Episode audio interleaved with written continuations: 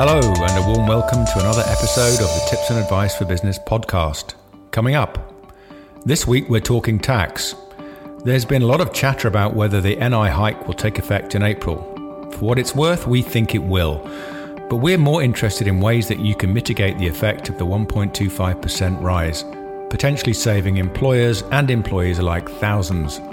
Keep listening to find out how. Plus, there's the latest on VAT penalties. You're listening to Tips and Advice for Business, the weekly podcast that trawls through the latest business news, legislation, and case law, distilling often complex legal and tax requirements into bite sized advice that you can easily apply to your business, offering realistic solutions to everyday challenges. And all this in just a few short minutes because we know that your time is precious. The Tips and Advice for Business podcast is brought to you by those ever so nice people at Indicator FL Memo. Your host today is Duncan Callow, solicitor and publisher. So, the big question is will they or won't they? And by that, of course, we mean introduce the uh, promised increase to national insurance uh, in April this year actually, that's not really the question which we think is most important. What we're more worried about is how you can mitigate the, the impact of the rise, which is certain to happen at some point. And for what it's worth, we think it will take effect uh, in April this year. Now, 1.25% doesn't sound like very much.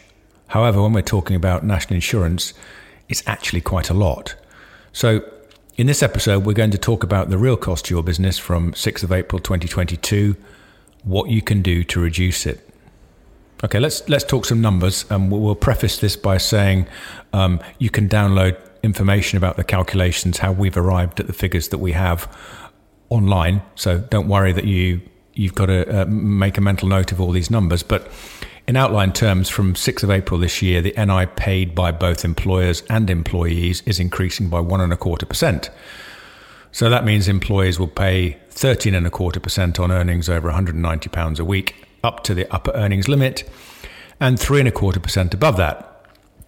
That's not all bad news. Uh, the, the, bad news isn't reserved just for employees because the, the cost to employers is increasing from 13.8 to 15.05% on earnings above the secondary threshold of, of £175 per week. Now, as we said at the outset, one and a quarter percent doesn't sound like much, but when we look at some examples of, of real salaries, we can see the impact on employee and employer NI contributions. So let's take a, a typical £20,000 salary.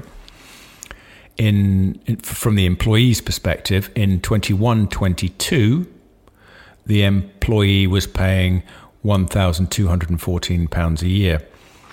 This figure will rise by more than £126 in 22 23.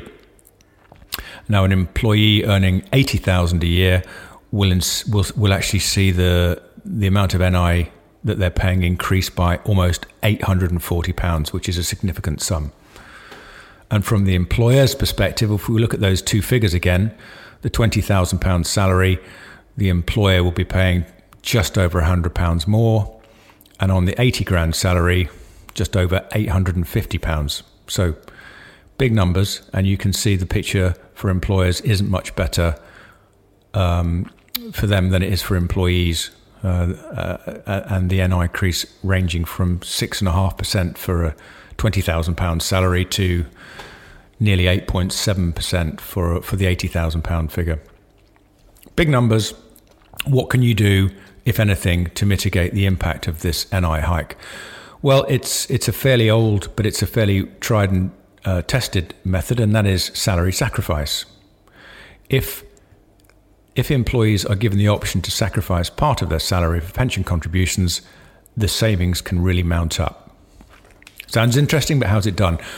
Well, the employee agrees to a reduction in their contractual gross earnings by an amount equal to their pension contributions, and in exchange, the employer, the business, agrees to pay increased employer pension contributions instead.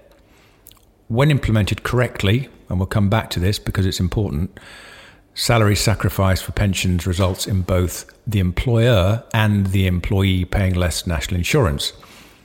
This is because the employee gives up their right to receive salary, which of course would otherwise be liable to employees' national insurance, and receives an employer contribution to a registered pension scheme instead, which is an NI free benefit. So you can see how the saving stacks up.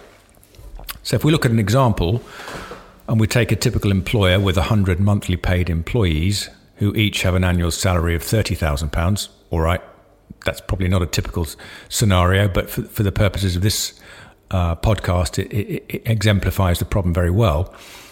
The employer would save just under £18,000 in national insurance for the year, and each employee would save just under £160. Now, these are very significant numbers, and the savings can be, impl- can be implemented relatively easily. But there is an important caveat. This is, as far as HMRC is concerned, it's important that the employee's contractual entitlement to earnings is given up before it's treated as received for tax and NI purposes. This means that their contracts of employment have to be amended to reflect, reflect this before the first reduced salary payment under the new arrangement is made.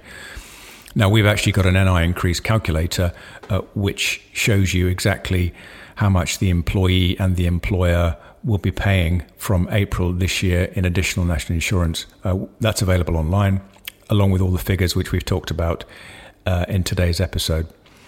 So, just to summarize, although 1.25%, one and a quarter percent doesn't sound like a lot, the actual increase, the actual percentage increase in employers' NI ranges from just over 6.5% for a £20,000 salary to over 8.6% for an £80,000 salary. Now, operating a pension contribution salary, fac- salary sacrifice scheme where the employee gives up an amount equal to their pension contributions can save the company £1,788 per year for an employee earning £30,000 a year. So, certainly something worth considering uh, as a way to mitigate the, the impact of the NI increase, which is probably going to come in into force in April, but if not this April, certainly somewhere down the line. Anyway, hope that's all clear, and if you want to check out the figures, please do look online.